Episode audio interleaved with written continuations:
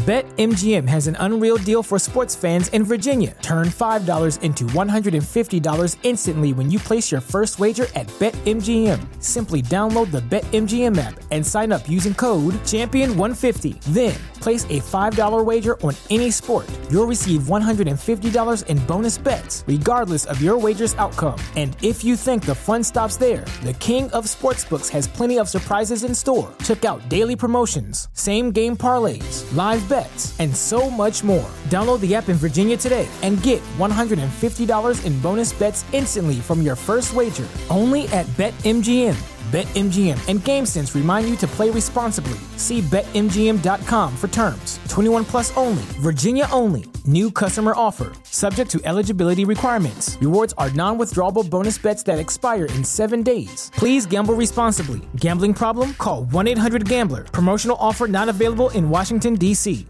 Say goodbye to your credit card rewards. Greedy corporate mega stores, led by Walmart and Target, are pushing for a law in Congress to take away your hard earned cash back and travel points to line their pockets. The Durbin Marshall credit card bill would enact harmful credit card routing mandates that would end credit card rewards as we know it. If you love your credit card rewards, tell your lawmakers hands off my rewards. Tell them to oppose the Durbin Marshall credit card bill.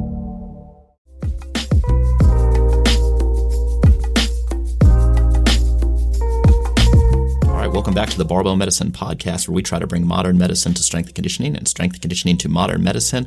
I'm your host, Dr. Jordan Feigenbaum. Today is a recording from the Instagram Live on the 4th of April, and I tried to repeat all the questions, provide some in depth answers, and I thought this would be a good way uh, for us to put out some more content. So the idea would be every Friday we'll release a you know formally recorded podcast or Q&A type thing, and then every Monday uh, we can do either a live stream or Instagram Live sort of thing uh, that's recorded for this format to help keep you guys in the loop on new information and our current thoughts on things. So, without further ado, here we go. All right. Hey, everyone. Welcome back to Instagram Live. I'm Dr. Jordan Feigenbaum with Barbell Medicine. Uh, this will probably also go on the podcast. This is from April 4th. So, doing a little uh, Instagram Live. Thank you for joining us. Uh, a few announcements. One, if you're not signed up yet for our newsletter, please head over to the barbellmedicine.com website and do that. If you uh, are waiting for another podcast to drop, hey, we're going to put one up tomorrow. So be on the lookout for that. If you're listening to this in the future, the other podcast had already come out. So I'm trying to do something at least every Friday. And the new training vlog goes up on Wednesday. It's uh, April uh, 10th. All right. So we're going to try to get some questions from you guys and see if I can provide some unique insight into this sort of thing. All right. Let's see what we've got. Scroll up here to the top. Ben Tarnowski says, I got accepted to my university's RD program a couple weeks ago, and I would like to thank you guys at Barbell Medicine for the inspiration and career goals. Hey, man, congratulations. That's a big deal. Congrats. Nice work, man. Uh, Karen, what's up? Hey, how you doing? Coach Jamar had a great time at the San Antonio seminar. Hey, thanks for coming out. Also, strong squats, my friend.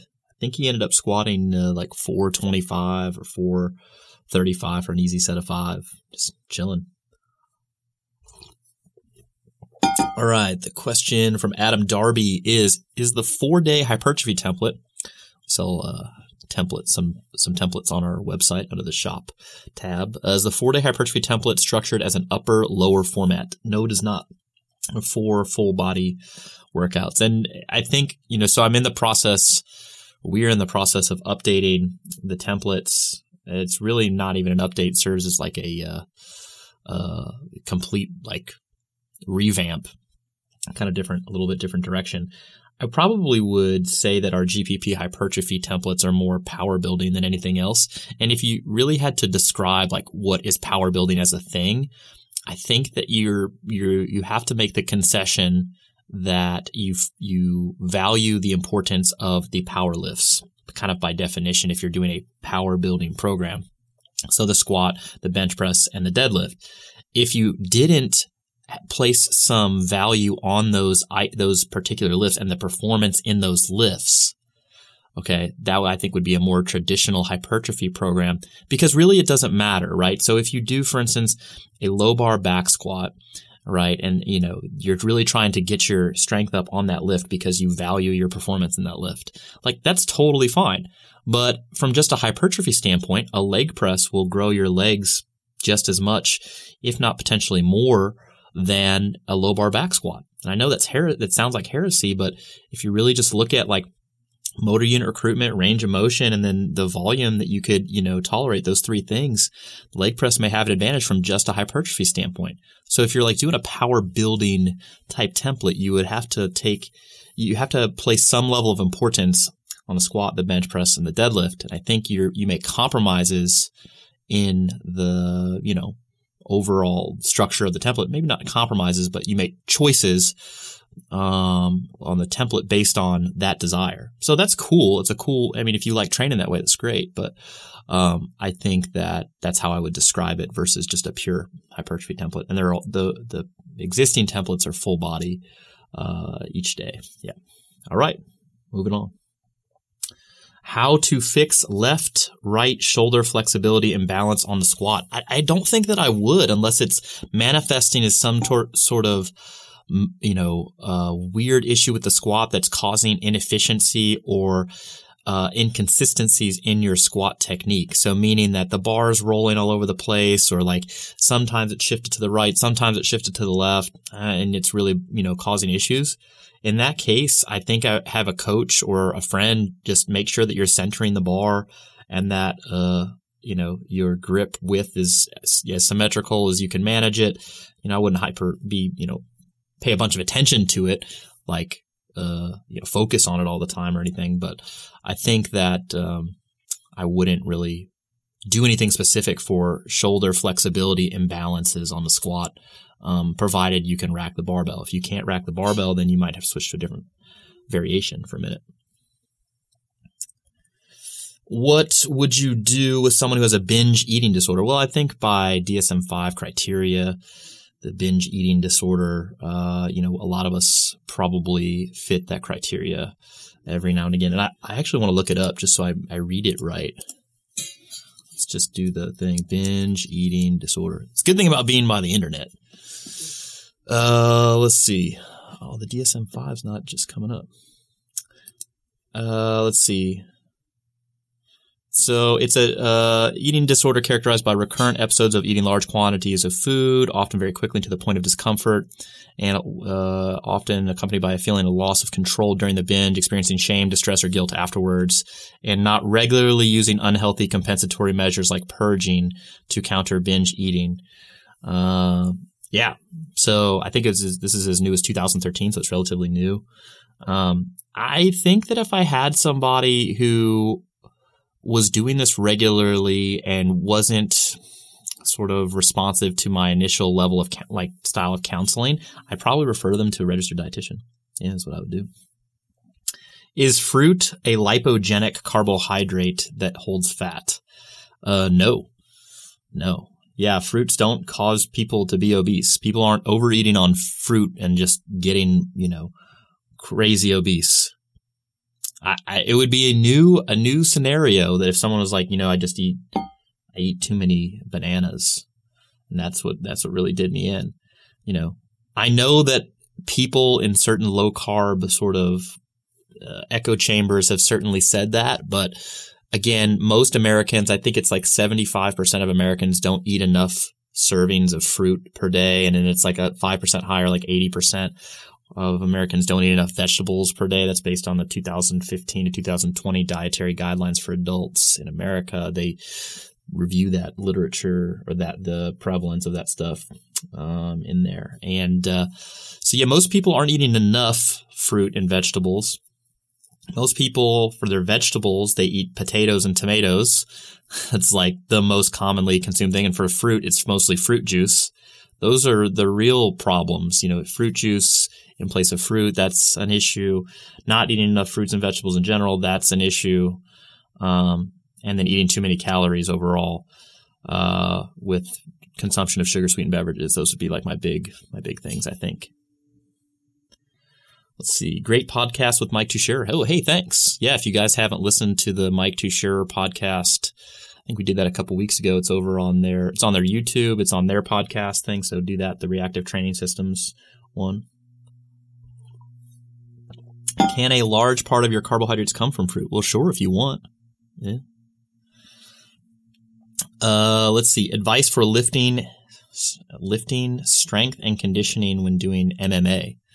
Yeah, so I think that if I was trying to prepare an individual for a mixed martial arts match, and you're looking at it from like a strength perspective. So strength is force production in a specific context.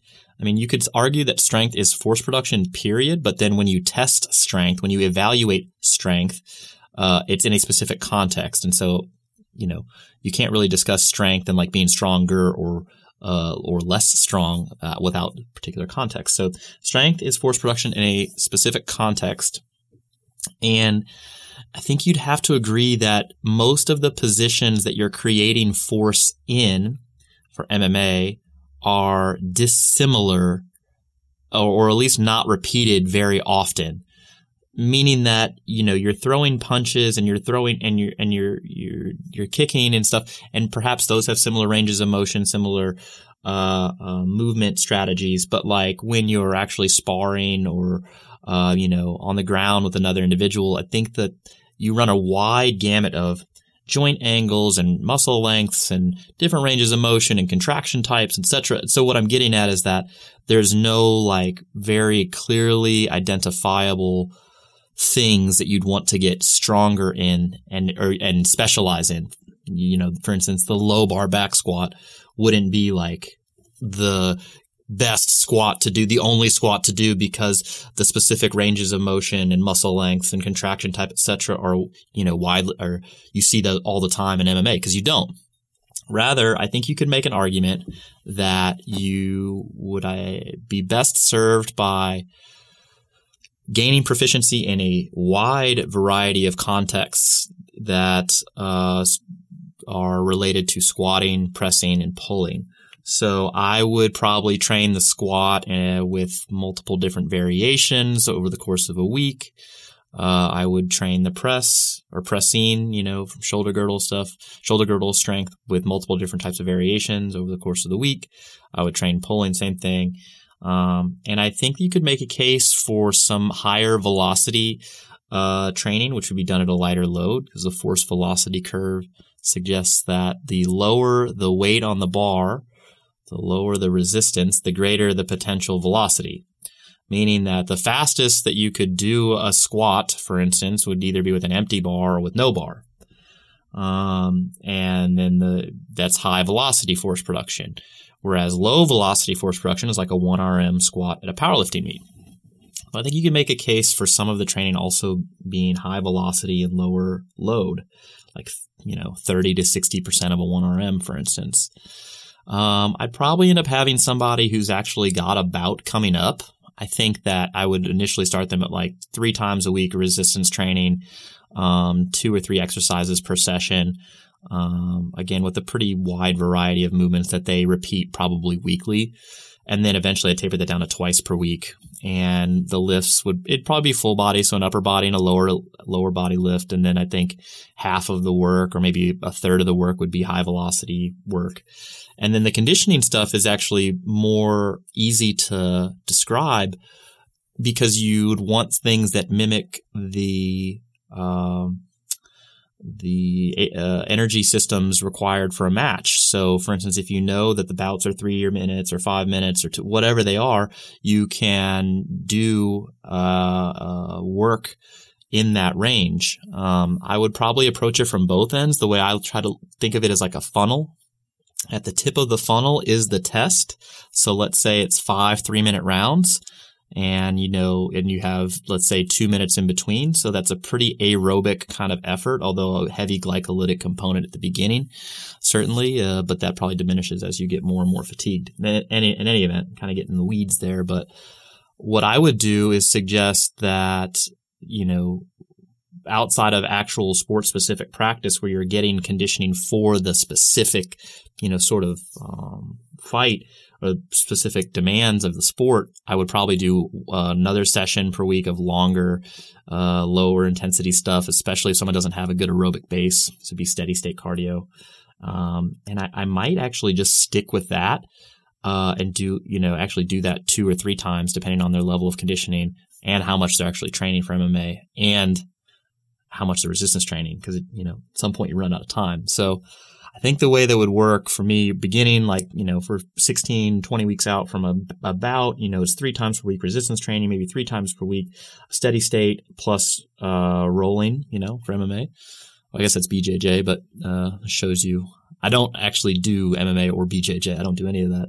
Um, but I would actually, but practicing a sport would be another, you know, I assume they're doing it at least twice a week. If they're doing it more than that, I might cut out you know, one of the conditioning sessions, one of the resistance training sessions, or just put the resistance training at the end, you know, after the sport specific practice. And then as you got closer to a meet, closer to a match, uh, if it was important, I would cut down the frequency of training, cut down the volume, and then, uh, yeah, have, I would go, you know, to the match. That was a long answer. Sorry. Do the effects of creatine go away if you forget to take it one day but continue the next day? No, as best as we know, the washout period is anywhere between 7 to 14 days. Yeah, so in fact, when you look at data on creatine administration, um, you and they're trying to figure out like how much of it is absorbed and you know where it's going, et cetera, et cetera. And they're trying and they use like different types of creatine, so like creatine monohydrate compared to creatine ethyl ester, or Kre-Alkalyn, or you know creatine hydrochloride if they do this this crossover design where people take creatine monohydrate, you know, the first week, and then you monitor how well they absorb it, and then that those same people are later going to take Kre-Alkalyn or something like that, or the other type of creatine. You have to give them a washout period, and usually it's seven to fourteen days because that's how long it takes to get out of your system. Um, in any event, just as an aside, creatine monohydrate is 100% absorbed and uh, yeah, creatine HCl also is absorbed well. It's just not absorbed any better than creatine monohydrate, and it's more expensive. Anyway, the other stuff does is doesn't get absorbed, and I wouldn't use it. Let's see. Spread the floor cue with your feet for the squat. Is that a useful cue, and do you recommend it? I think almost any cue, when used in the right con, you know, the right setting, can be useful.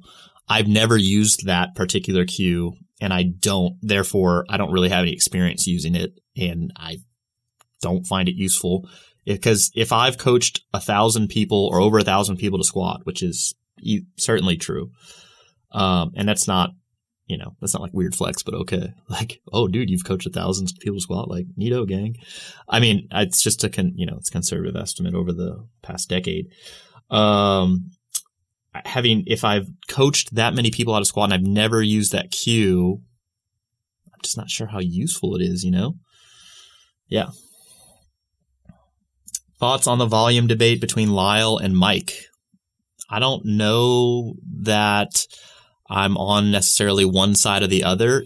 Uh, mainly, I, I, guess if I had to side with somebody more, it'd be Dr. Israetel. So just a background, Lyle and Mike were I guess having a disagreement about a Schoenfeld paper that recently came out, and there was some you know issues with the paper as far as like doing his own ultrasonography on to measure outcomes and statistics and stuff. And I think that those some the criticisms are valid, right? So in science, you can criticize something, but the doesn't mean that the data is bad, and doesn't mean that there's nothing to take away from the study. And I think that's how Mike was interpreting it, interpreting it.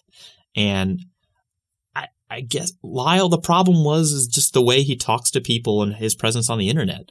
You know, I think I, I don't have a personal problem with Lyle, and I think that he's done a lot of good as far as getting information out. But I also know people that he's, you know, rubbed the wrong way, and I, I think that happens on the internet. But I think we're all trying to get people to exercise, to change their nutrition, to empower themselves, to improve their own self efficacy so that we can make a, a healthier, um, you know, population, a healthier community, better community, and support each other. And so I, I think sometimes we miss the boat we just by arguing amongst ourselves. And I, I don't know if that's useful, uh, though I'm certainly guilty of it. So anyway. All right. Ashley Cola, what is the rep set scheme on the GPP endurance template? You're gonna do some sixes.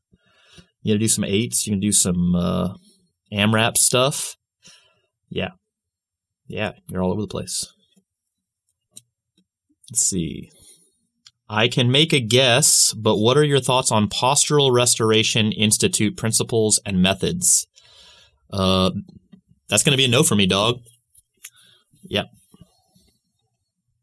Doc, I got the four day hypertrophy template, but I found out that I can only work out three days a week due to work. Should I just scrape one day off or do I need to do other modifications? Yeah, I think uh, I would just cut the fourth day. Yeah, easy enough. I mean, just try that first. You know, the other thing that you could think about doing is take that first movement from day four, put it at the end of day one, or replace the third movement from day one with the first movement from day four, and then cut the rest of day four off. That's that's probably how I would do it. Yeah. How to decide whether the three day or four day hypertrophy template is for me, coming off the bridge 1.0 wanting to focus on weight loss. Yeah, the way I view it is like the three day is the, you know, de facto default one that you should go to if you've never done one of our templates before, if you're just coming off the bridge. Uh, for instance, it's fine movement, fine. Just like, so HLM would be fine. Um, and then, uh, so would the bridge 3.0. It's just, I think going from another to another three day program is fine um, unless your time you you get some time constraint issues. So um, I, that's what I would do initially, the three day one, and then after that, I would probably run one of our strength based templates like the Bridge 3.0, and then uh, after that, you might think about going to four days per week if you want to train four days per week. Something to think about. How to differentiate a tendon injury from a muscular injury. I probably wouldn't on a uh, off like offhand. So you have pain. That's the thing. And I wouldn't start thinking about the injury, like, oh, trying to diagnose it unless it's going to change what you do. Um, as far as how you would diagnose it, I mean, you would expect a muscle belly injury rupture to be, to have a lot of bleeding and bruising. You wouldn't expect that with a tendon injury. Tendon injury depending on the nature of that injury is usually, you know, can be pinpoint, but can be diffuse. I mean, it really depends. It can be insidious at onset. It can be acute and sharp at onset if you ruptured it, although, you know, really depends. Like, are we talking about biceps tendonitis or are we talking about a biceps tendon rupture? Uh, so it depends. I think that you'd be best served by going to our pain and rehab forum, barbellmedicine.com and ask a question to Dr. Michael Ray and or Dr. Derek Miles, and they can weigh in on that. And then if uh, you know you don't get a satisfactory answer, you need some more specialized care, then maybe a consult with them would be would be good. Just finished the Bridge 3.0. Which peak template, novice or advanced? Uh, I don't think that there's a novice peak template. Yeah, so I would just pick one of the peaking templates if you want to test your 1RMs. Like that's a fine way to do it. Uh, on the other hand, maybe you should sign up for a meet and go do that. Repeat the bridge 3.0, then test. You know, use the peak to go into a meet where it actually counts. You know, do acute resistance training induced hormones uh, significantly contribute to muscular hypertrophy? Uh, as far as we can tell, no yeah, hormones are all over the place during exercise. We think that uh, most of the hormonal changes occur secondary you know, the, as a function of uh, creating energy, mobilizing energy stores. Testosterone's all over the map as well. Growth hormone tends to go up as a uh, in order to liberate free fatty acids, increase free fatty acid oxidation. Um, but none of those the like swings in hormones have been associated with improvements in hypertrophy uh, improvements in strength either. Basically, if you were trying to change your training methodology around to improve testosterone levels, that's uh, yeah, that's a fool's errand. Same thing for like growth hormone levels, uh, especially because again, those things don't matter within the normal physiological you know, sort of uh, ranges. So if someone has a high testosterone level within normal, it doesn't matter uh, compared to a low testosterone level within normal range. You're, you know, they've done studies on this everywhere from sedentary folks to uh, Olympic level athletes, and it just doesn't correlate with performance. Doesn't or or other side effects like fatigue, sexual, uh, you know, like libido, impotence, stuff like that. So anyway, moving on. Uh, do you think someone who is risk averse? I assume you mean risk averse, not risk adverse. Yes. Do you think someone who is risk averse is subject to less optimal results using RPE over a risk taker, given over the long run RPE will be scored lower for the risk averse person? Over the long run, RPE will be scored higher. Oh, yeah, I see. Okay, so I'm going to reread this question. Do you think someone who is risk averse is subject to less optimal results using RPE over a risk taker? Apparently, is that someone who overshoots their RPE? Uh, no, I don't, because I think that the person who overrates their RPE, you know, is likely to still see markedly a market benefit, whereas the person who overshoots, you know, is likely to have some level of compromised result. But it doesn't really matter how accurate you are. As I mean, you as long as you're consistently using it and and trying, that's the goal. I wouldn't worry about am I overdoing it or underdoing it. I wouldn't worry about it. It's all going to shake out in the end, and you're using it anyway. You're using RPE anyway, whether you want to be or not. The example I gave yesterday was like, if you're, let's say that the coach, your coach tells you you're going to squat 75% of your 1RM for five sets of five, and you warm up and you do your first set of five. It's supposed to be at 75% of your one rep max. Feels real heavy. And at the end of that first set, you feel like you maybe could have done two more reps. Now, just as an aside, five, a uh, five rep max is about 86% of a 1RM. And so you're, you know, 11% lighter than that. It should be, you know, RP6, really easy, 75%. I mean, you're working, but it's still RP6, RP7, maybe. Uh, meaning that you had like three reps left in the tank, four reps left in the tank, something like that. So you do the first set and you've only got two reps left. Okay. So you have two choices now. Choice number one, I'm just gonna, you know, undergo my voluntary hardship and do the rest of the, you know, four sets of five at this weight that appears to be too heavy compared to what 75% should be, should be like. You know, you don't get a gold star at the end of that. You just did the workout. Like, congratulations. It's lifting weights. Like, okay, no one's living or dying by this. Or you say, Hey, you know, I know that 75% is supposed to feel and move a little bit faster than this. So perhaps my historical 1RM that I'm basing this percentage off of is not accurate for my performance level today.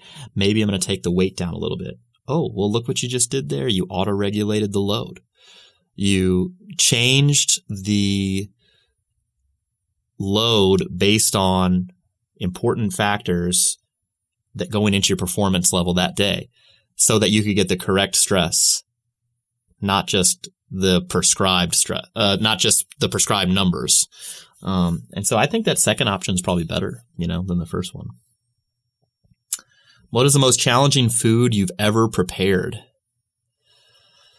Oh, honestly, like I made my own Reuben sandwich. Like I did the whole deal, right? So I made the pastrami, right? I brined it, I cured it, and then I smoked I smoked the brisket. I made the rye bread. I made the mayonnaise or the Russian, you know, I made the mayonnaise to make the Russian dressing. I did the whole thing. That was probably the most intense, but also the most rewarding. Opinions on doctors who recommend patients don't squat, deadlift, and how do you deal with clients who tell you their doctor has told them this? I mean, my opinion on those doctors is that that is a terrible thing that you're doing to people. You're harming them. And I think that we all swore an oath to like not do that, you know?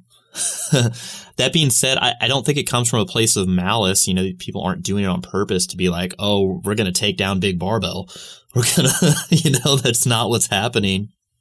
Rather, I think that it's just a comes from a place of ignorance, and so we're hoping to kind of bridge that gap uh, between medicine and strength and conditioning. Um, so if they're open to learning about it, then you know I think we're obviously the we're a good choice for that. You know, we wrote an article for UpToDate. It's there. It's in the literature. You can go look at it. Go look at it if you're a medical professional.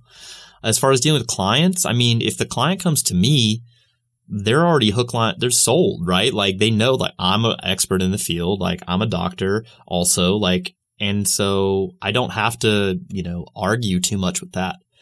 I think if you're a personal trainer, if you're, um, you know, uh, somebody who's not a medical doctor and you're trying to combat a medical doctor's advice, then I, I think it's more empowering the person, the client that you're talking to. So if the if the doctor said something like you shouldn't squat, you shouldn't deadlift, the patient it's on the patient to ask why, right? And you know, hope you hope that the doctor is going to be honest and say, actually, I have no reason for this. Um, you know, on the other hand, if they say something silly like because it increases your risk of injury, all you have to do is go look at the data. Say no, citation desperately needed. I mean, you have to say like a jerk, but there's evidence does not suggest that that is true. So, you know, I think you have to handle concerns as they're presented to you, but ultimately I'd, tr- I'd flip it back around on the client or, and then in that case, the patient to talk to the doctor to make sure that, you know, they're encouraging of their lifestyle. I mean, I think that this is, is happening less and less, especially by more educated physicians, but, uh, you know, I'm hopeful. Oh, I, I'll just say that I'm hopeful for the future. Thoughts? Oh, I did that one. What to do about hip impingement at the bottom of the squat? uh, I would ask you, how do you know that you have hip impingement? Yeah, if you have hip pain, that is a thing, you know, and if you only have it with squatting, um, then I first thing I would do is just make sure that your your technique looks reasonably good, and it's not that I think that the the uh, hip pain is necessarily secondary to form, you know, breakdown or something like that uh, rather that the technique that you're using may put you in a, a, position that you're sensitized to. And so if your toes are way out, and, you know, or way in, and or if you're, uh, you know, squatting, you know, six inches below parallel and lumbar flexion, I think it's not only inefficient and inconsistent, but also maybe sensitizing you to certain, you know, issues. So I'd make sure your form is good or has been checked out. And if it's reasonably good, then, you know, I'm not worried about that. Then I think it's more of a load management kind of deal. Um, so I'd be wondering what kind of program you're on and then what you did before that, how appropriate that programming choice was. Let's see. On my second run of the four day hypertrophy template, really enjoying the program and the jackitude. Hey, there you go. In weeks one through four, would there be any detriment to doing your sets at eight first and then at seven at six? Um, I think so, mainly because your your ability to get to the correct weight for the RP8 set of the day was compromised by not doing the sets leading up to that. Your performance vary can vary a ton during the during you know a given period of time. So I wouldn't eliminate those sort of excuse me warm up sets that indicate what the top weight should be. Yeah. Do certain blood types have an advantage over others when it comes to strength and performance? No. There you go. Hey, I like easy questions like that too sometimes.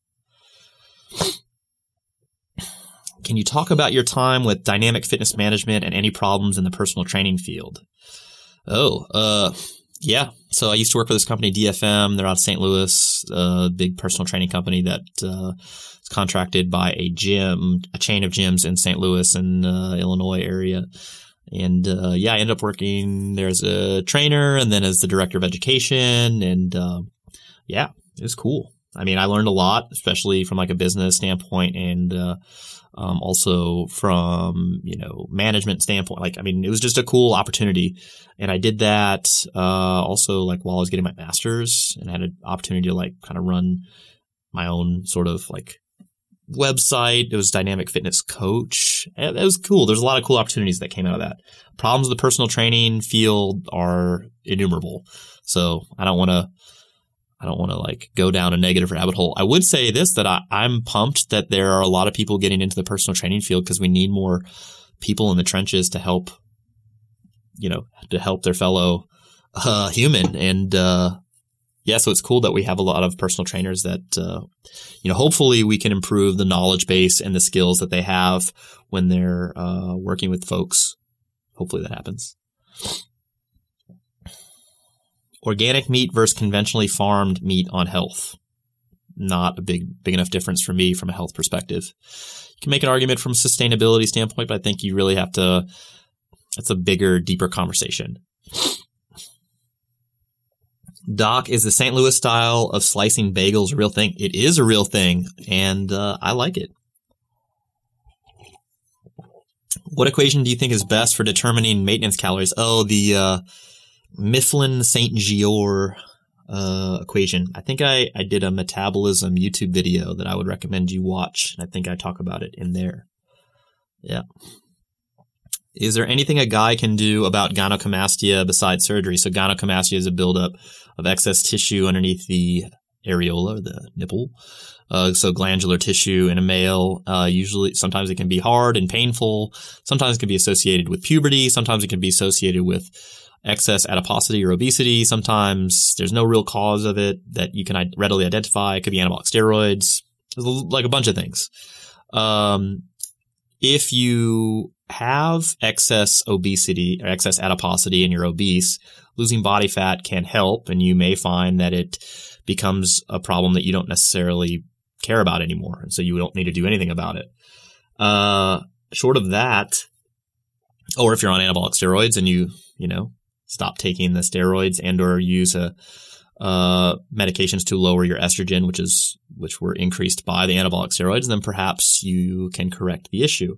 If none of those are really the sources, you know, uh, one, I would recommend seeing a doctor just to make sure there's nothing else going on. There, rare cases can be breast cancer or other sort of issues you'd want to make sure are diagnosed. I forget offhand. I thought there was like is it an is it an HCG secreting tumor? Uh, I don't want to say that. I, there's some there's some other issues that can be associated with uh, with gynecomastia. So I don't think that HCG thing was right, but um, certainly breast cancer has been associated with men with, gynecomastia, and uh, I would probably feel safer with an evaluation by a medical professional if I had that. And then also, then you can talk about options.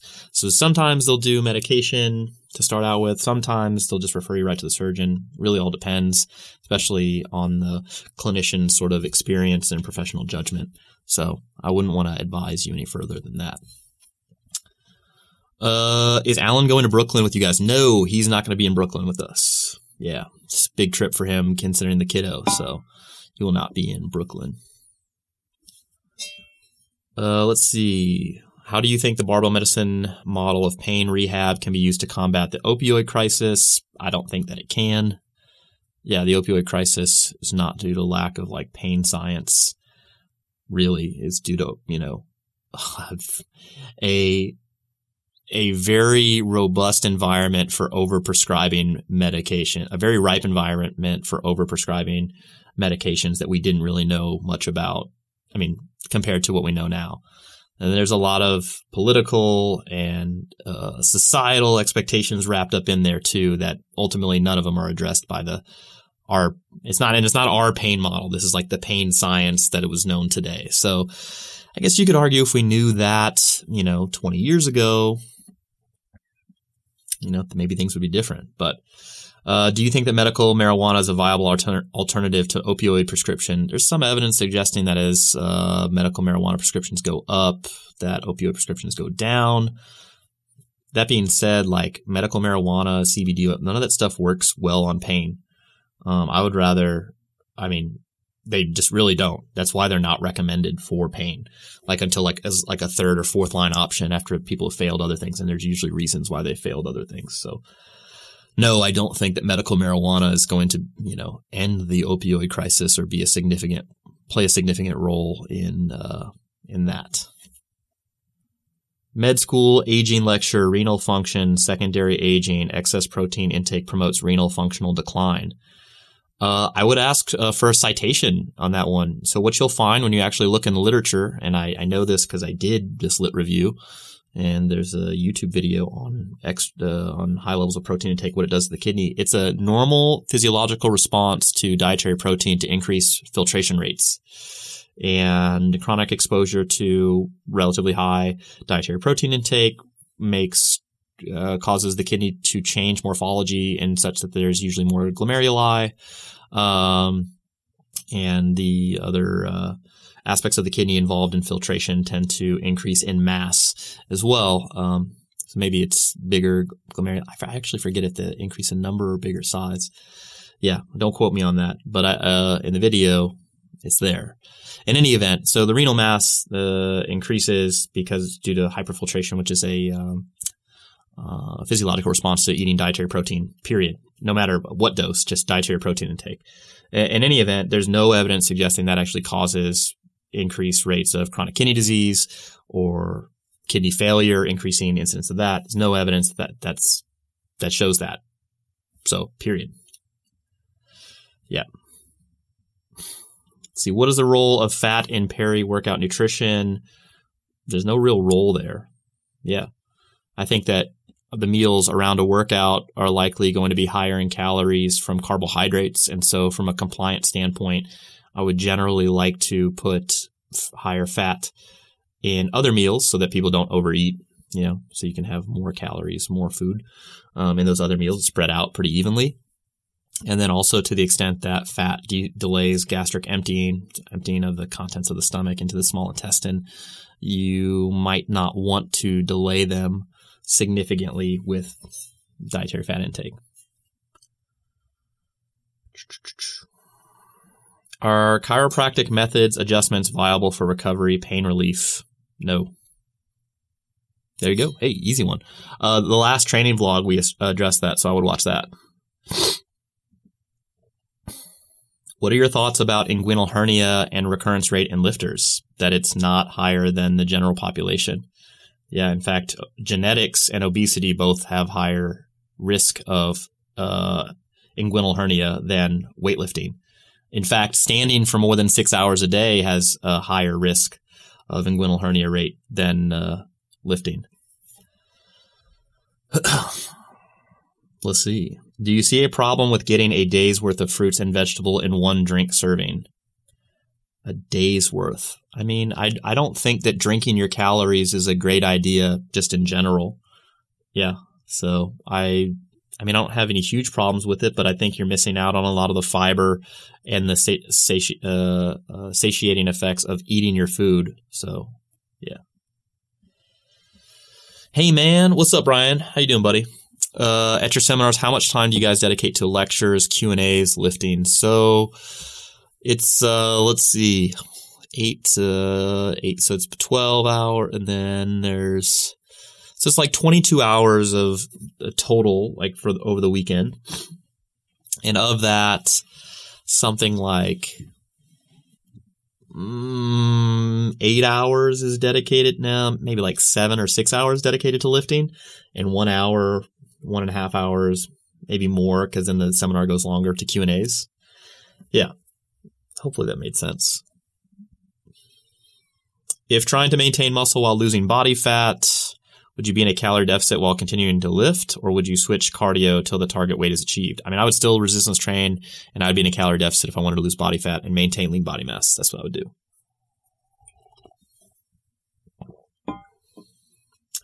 Doc, a coworker and I, both trainers, did a presentation on pain, client perception, and self-efficacy. Thank you for giving me the confidence to present this information to other fitness professionals. That's awesome, man. Congratulations. Can anyone get comfortable with using RPE? Uh, yeah, actually. I mean, again, there's reasonably good evidence suggesting that that's exactly how it goes, even if you're untrained. Uh, yeah, you get better at it by using it more. Can you talk about your time? Oh, I already did that. All right, cool. Uh, let's see. What came first, the Baraki or the Feigenbaum? Well, I'm older, so I guess just chronologically, I came first. There you go. Hey, Jordan, is the four day hypertrophy bench focused? No, not really. So again, strength is specific to a particular context. So bench press strength is different from press strength. Hypertrophy, that's more of a GPP template. So we're not focused on 1RM improvements on any of the lifts. It's more about increasing lean body mass while preserving your ability to produce force to a pretty high level. That being said, some folks have PR'd on it, but if your 1RMs went down on the hypertrophy plan, that's fine. If you're, especially if you're well trained beforehand, because you're not practicing heavy singles, for instance. It's just not happening.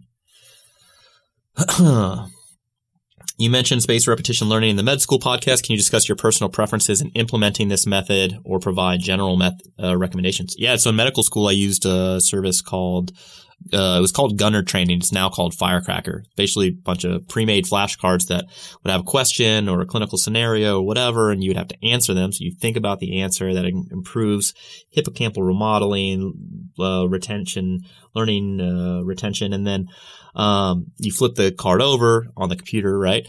And then it shows you the answer and it gives you an explanation. You read it and then you rate it from one to five. It's a linear scale. So five is like, dude, I knew that. Like hands, you know, forwards, backwards, upside down. I don't need to see this thing for another 90 days or something like that, or I never need to see it again. Uh, or you rate it a one. You're like, I had no idea what was going on. I didn't see this thing tomorrow. And so then there's two, three, four, five, and you just rate things appropriately. Uh, so that's how I did it in med school. Let's see. Have my first meet on Saturday. Was wondering your recommendations for nutrition during the meet. Hey, I got a YouTube video uh, about what not to eat during meet day, and I, then I tell you what to eat. I wouldn't change anything about what you normally eat for meat day. Eat normal foods. if you're predominantly a low bar squatter, how often would you program in high bar or front squat into a blocker program? It really depends on like who we're talking about. If we're talking about a person who's never going to a powerlifting meet, I would include those variations right now and keep them in there. I see no reason to only do the low bars back squat. Uh, if we have somebody who's going to a powerlifting meet and they lift more using low bar, then I think the further out you are from a meet, the more variation that you can have. So that's how I feel about it. I, I don't, I think if you're not going to sign up for a powerlifting meet, then I, I don't know that making the compromises necessary in your training to train like a powerlifter is a great thing to do uh, for extended periods of time. For short periods of time, sure, but I think I don't think that's the best way to go unless you really just love it. But then I would compete. You know what I'm saying? Yeah. All right. I can never feel tension in my hamstrings in a squat. Why could that be? Because they don't really change that much length during a squat, and it doesn't matter if you can feel it or not. That would be my answer. What is the margin of error for DEXA? I think I I think I recall that it's plus or minus three percent. It's worse in older folks. Yeah, I think that's it. Protein shake right before bed. Uh, bed. Good idea or bad idea? a couple studies on this. Um, in general, if it helps you hit your total daily protein intake, like the recommended, the, the, your ideal intake, then it's good. If it doesn't, if it puts you over your total daily calories or you otherwise would have hit your protein intake without the shake, then it's, it, I mean, bad is a strong word, but if it puts you over on calories, you know, generally bad. So can be both good or bad. can I run the 12 week strength back to back? Sure, you can. Yeah. How soon out from a meet would you rec- introduce knee wraps into squat training? Yeah, six to eight weeks out, start training with wraps.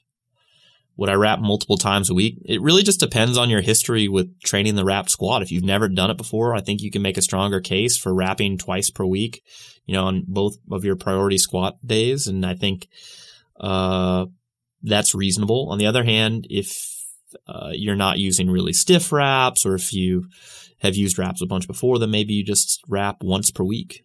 Yeah. According to DEXA, I'm 25.6% body fat after my meet. In three weeks, should I try to lower body fat, gain weight, or maintain? Five foot eight, 177, BMI is 26.3, 31 inch waist, 38 inch hip. No waist measurements relatively low. I don't know. It kind of sounds like you're a little untrained, to be honest. Like 25.6% body fat's pretty high. Uh, but you're, and you're, and you're in the overweight category. You're, not at any increased risk from carrying too much body fat right now based on your waist circumference and your BMI. Um, but I don't know that gaining weight is a good idea for you, just given that amount of body fat. I'd probably try to reduce body fat or if I was relatively new to training, I would consider um, training while you maintain your weight. And I would hope to see that your body fat came down as your muscle mass went up. Um, ways that you would identify this is that your waist circumference would actually go down as your weight stays about the same. Why are you not a fan of Harley Davidsons? Um, I think that for the money, they don't handle very well. Their motors are not, you know, high performance motors, they break down more frequently than uh, their less expensive counterparts. Um, the culture seems cool. Like those people seem great. I just don't love the Harleys. Like it's just, I, I don't love my Triumph either. I like the way it looks. Like it looks cool, but it's not. I mean, I've even done a bunch of stuff to the motor, and it's just real slow compared to a an actual crotch rocket, which I I like. And uh, I leased both of my vehicles. Yes, the the car and my truck I both leased, but I did buy the bike. I'm gonna I'm gonna make people mad with this the Harley Davidson comment. I just I just know it. I can feel it. Mm-mm. Did you see Chris Beardsley's last post that aerobic training blunts resistance training due to CNS fatigue? Uh, yeah, but that's not exactly what that says. And we already kind of knew that, that especially if you're untrained, that doing activity between workouts tends to cause additional fatigue. I think that if you're underdeveloped from a cardiorespiratory standpoint, I would address that immediately, unless you had a meet like within the next two weeks.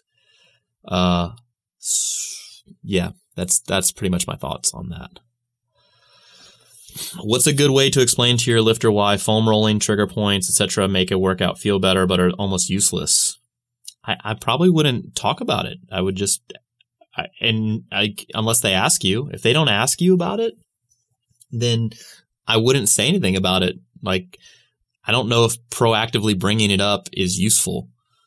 Um, unless it's compromising their ability to train and you're their coach and it's your job to do that. So I think that I would couch it in a way like, Hey, what do you know about foam rolling? What do you know about trigger point? You know, uh, therapy, I guess is what they call it. And they may, may say, Hey, I actually don't know anything about it. Can you tell me? And that's a learning opportunity. They may say, Hey, I know this, this, and this. And they might offer you some learning opportunities in there. So yeah. You and Baraki told Alan in his last video y'all prefer conventional to sumo. Do you have specific reasons for this, or is it simply your preference? It's just our preference. I mean, when I first started lifting, I only did sumo. I thought that's how you deadlifted. And in a year, I did. I think I pulled 545 sumo in Nike Shox. So uh, that being said, like I think we both prefer to pull conventional now. There's nothing wrong with sumo. You can live a full and complete life only pulling sumo deadlifts, but you know. Will Jess Griffith be at the Brooklyn seminar? Uh, I don't think so. She's going to be games training, yeah. Let's see. Can I add a training slot to the Bridge 3.0 to incorporate both bench and press variations on day three? I want to press focus, but I think it's too early to specialize. I probably wouldn't add a slot to the Bridge 3.0 just to press and because I wouldn't expect that to improve your press anyway in the context of that program. And I guess what I would say to a developing lifter is that I don't know if it's worth putting so much importance on performance in specific lifts, uh, unless you have a competition coming up.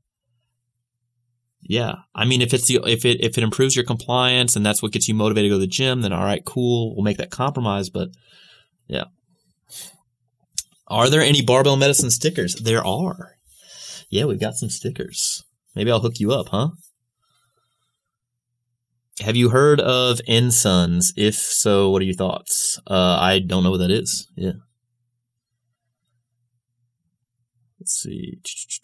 What types of changes can we expect on the new templates? Oh yeah, so a lot of things. So the latest update to the templates allowed people to use half, like partial RPEs. We've got kilos. We've got uh, the uh, acute on chronic workload tracker. So all of that. So basically what I did is I took the existing templates and I, I, what I want, I wanted to make like a developmental system, right? So like from beginning to end, like how would I program for somebody if they just wanted to follow our templates? They never wanted any like one-on-one coaching sort of advice, which, you know, there are people who want the coaching. They want, you know, form review. They want that interaction. They want specific stuff tailored to them based on their, you know, you know, goals and experience and previous ex- uh, exposure to training and all that other sort of stuff. But some people don't, right? Some people want templates. So I was like, all right, we need a developmental system for like from beginning to end. So beginner program that's coming out with a like, you know, pretty substantial PDF that comes with it explaining like why we did what we did. Then, uh, we've got, effectively three separate paths that you can go down. There's a hypertrophy path, there's a strength path, and then there's an, a conditioning path. And so like the hypertrophy path, you have the actual hypertrophy programs. Hypertrophy one, hypertrophy two, hypertrophy one is three day, hypertrophy two is four day, and then there's like an advanced hypertrophy template, which is more modifiable. but after you've already had some experience so you, you can modify it yourself, right? Um, and then there's the strength path. The first one is like a three day strength focused template. The second one, strength two, there's a press focused one and a powerlifting focused one. And then there's an advanced template, which again has more sort of user selects their own adventure kind of thing um, because they've got that much expo- experience. And then there's power building templates that kind of split the difference between the hypertrophy and the, t- and the strength path. Then the conditioning templates, there's uh, going to be a strongman one, working on that with Alan. There's the CrossFit one that uh, worked on with Jess. Um, there's the traditional endurance template. And so like I view the strongman and the CrossFit one to kind of split the difference between strength and conditioning. Um, and then there's uh, uh, the more traditional endurance one, which is just you know monostructural stuff. So yeah, it's gonna be cool. I'm excited. All right, scroll up. What are your favorite pizza sl- places in Brooklyn? So I don't have much experience in Brooklyn, uh, but it's got to be uh, what is it? Luke, uh, is it Lucali's? Yeah, that's probably my favorite one in Brooklyn.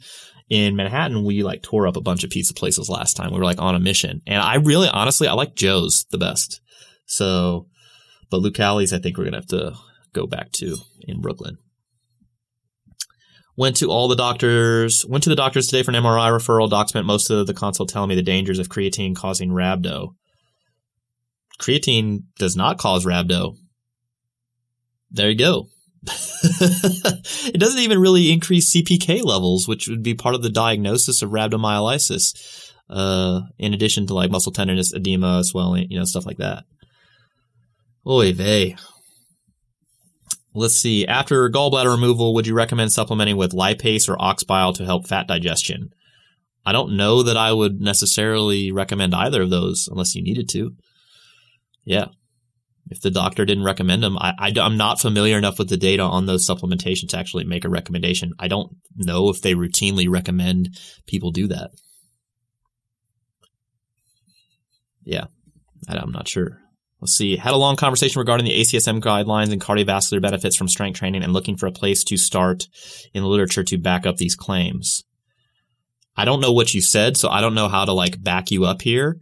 Uh, there's, if you want to look up like cardiovascular, uh, so if you want to look up like mortality risk reduction, um, due to cardio, uh, cardiorespiratory fitness, like that would be a reasonable place to start as far as cardiorespiratory adaptation secondary to resistance training, there that would be the search in PubMed. I don't have a paper offhand that I would just hand to you. Um, some people, that being said, some people will respond robustly to resistance training, and uh, they will have an improvement in their VO2 max, an improvement in their cardiorespiratory conditioning. Some people won't, and so I don't, I wouldn't expect that just everyone who trains hard with weights has a significant improvement in their cardiorespiratory ability. Yeah. Thoughts on ZMA? ZMA is junk. Little to no risk. Uh, I mean, if you overdose on magnesium or if the supplement's tainted with something. So yeah, that's the thing. Like people selling ZMA, that's a problem because it doesn't do anything. And, uh, if it's contaminated, that can certainly harm people.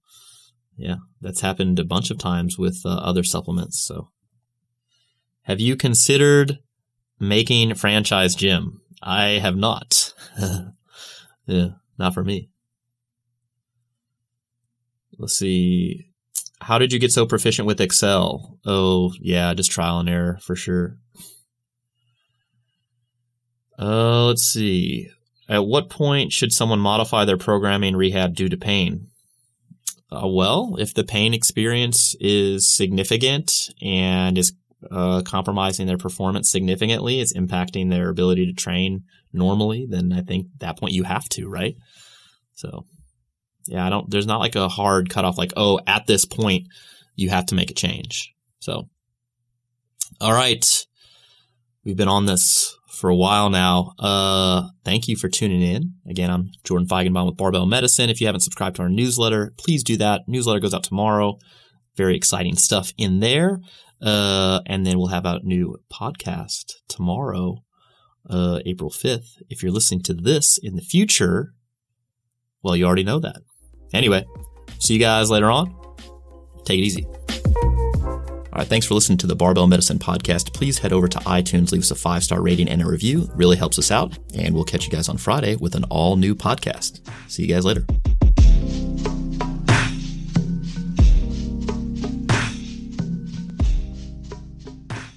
BetMGM has an unreal deal for sports fans in Virginia. Turn $5 into $150 instantly when you place your first wager at BetMGM. Simply download the BetMGM app and sign up using code Champion150. Then, place a $5 wager on any sport. You'll receive $150 in bonus bets, regardless of your wager's outcome. And if you think the fun stops there, the king of sportsbooks has plenty of surprises in store. Check out daily promotions, same game parlays, live bets, and so much more. Download the app in Virginia today and get $150 in bonus bets instantly from your first wager. Only at BetMGM. BetMGM and GameSense remind you to play responsibly. See BetMGM.com for terms. 21 plus only, Virginia only. New customer offer, subject to eligibility requirements. Rewards are non withdrawable bonus bets that expire in seven days. Please gamble responsibly. Gambling problem? Call 1 800 Gambler. Promotional offer not available in Washington, D.C.